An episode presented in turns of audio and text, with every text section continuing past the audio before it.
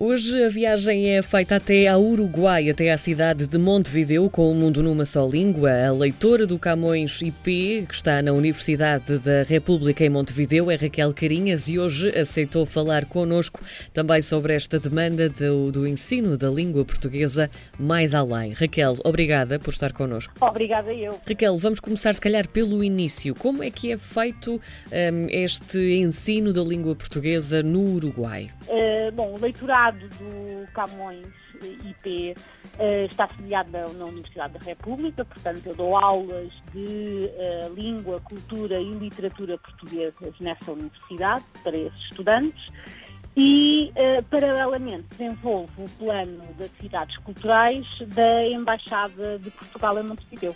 Portanto, o leitorado acaba por ter uma dupla ação, com o meio-dia uh, dos leitorados do Camões IP, por um lado a parte educativa e por outro lado a parte cultural. Há uma certa facilidade na aprendizagem da língua portuguesa no Uruguai? Sim, por um lado uh, a questão do espanhol, que é uma língua muito próxima com uma língua próxima do, do do português e por isso há, há, muita facilidade, a compreensão é quase, é quase imediata. Uh, e por outro lado, temos o Uruguai que faz fronteira com o Brasil uh, e metade da sua população uh, está em contato permanente com falantes de português como língua materna. Para além disso, na, na, na região, nas cidades de fronteira com o Brasil, e às vezes as pessoas não têm noção, e a primeira vez que eu fui a uma cidade de fronteira fez-me, achei curioso, que de um lado da rua eu estava no Uruguai, no outro lado da rua eu estava no Brasil.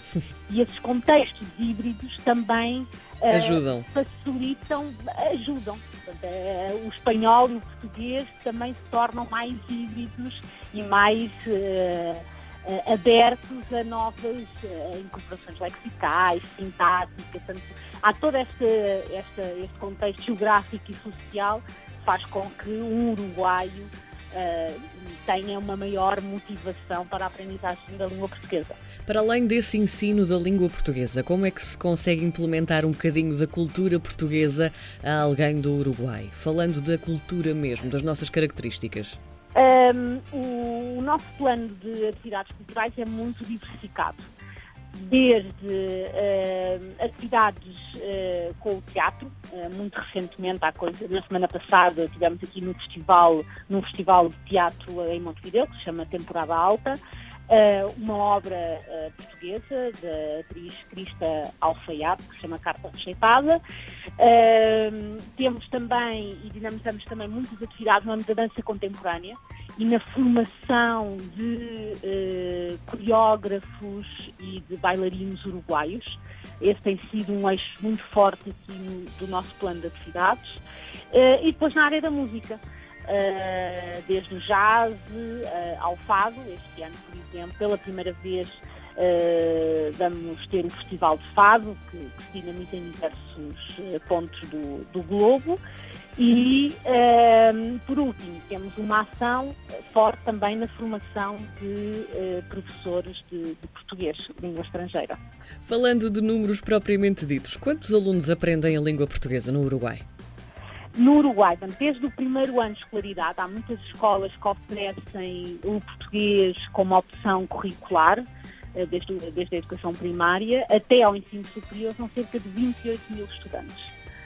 Portanto, é, é assim, um número bastante generoso, o que coloca o Uruguai dentro das estatísticas de, dos países onde há mais alunos de, uh, a aprender português como, como língua estrangeira. A língua portuguesa no Uruguai é uma disciplina de hum, ensino obrigatório ou os alunos eh, podem escolher então ter essa língua? Depende do nível. Uh, portanto, na, no primeiro ano do primeiro ciclo, uh, que aqui se chama Educação Primária, vai do primeiro ao sexto ano, Uh, as escolas é que definem se querem oferecer português, e é, é língua obrigatória, uh, nos seus uh, planos de estudos incluídos. Portanto, isto depende de um bocadinho da escola e do setor de políticas linguísticas. A partir do sétimo ano de escolaridade, aí o estudante escolhe a língua estrangeira que quer estudar para além do inglês. Portanto, o inglês é a única língua obrigatória a partir do sétimo ano. O mesmo no ensino superior. A grande maioria dos estudantes que temos na universidade são estudantes que aprendem português por uh, diferentes motivos, desde profissionais, desde vão, passem, vão fazer turismo, ou vão estudar para o Brasil, ou para Portugal. Portanto, aí já é, já é extracurricular. Raquel, e que eventos é que estão preparados então para este ano de 2020? Há alguma coisa na calha? Agora, no, em fevereiro, coincidindo com uh, o Carnaval, nós estamos em época uh, estival, uh, a Sagres vai passar por, por Montevideo, no âmbito da sua da réplica da circunnavegação de Magalhães Elcano e na celebração dos 500 anos desta, deste feito.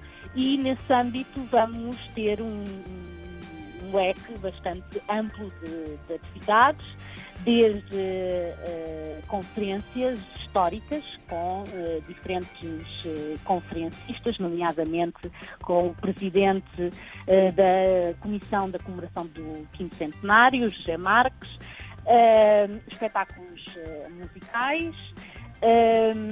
a Sagres vai primeiro atracar em Punta del Este, que é o Porto fica a 100, mais ou menos 100, 120 quilómetros da, da, cidade. Aí junta-se ao outro uh, navio escola, o Uruguai, o Capitão Miranda, e os dois, uh, os dois navios vão fazer essa rota de 120 quilómetros. Uh, atracando no porto de, de Montevideo. Portanto, esteticamente também vai ser muito, uh, muito bonito.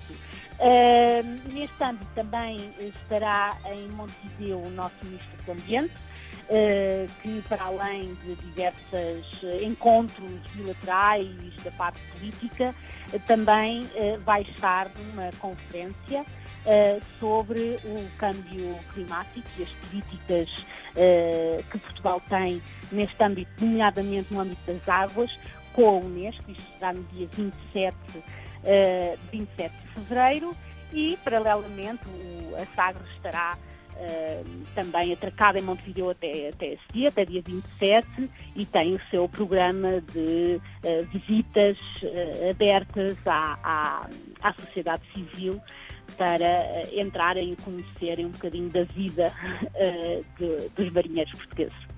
Raquel, muito obrigada por ter estado connosco neste Mundo numa só língua. Obrigada e um beijinho também para o Uruguai. Ora essa, muito obrigada eu.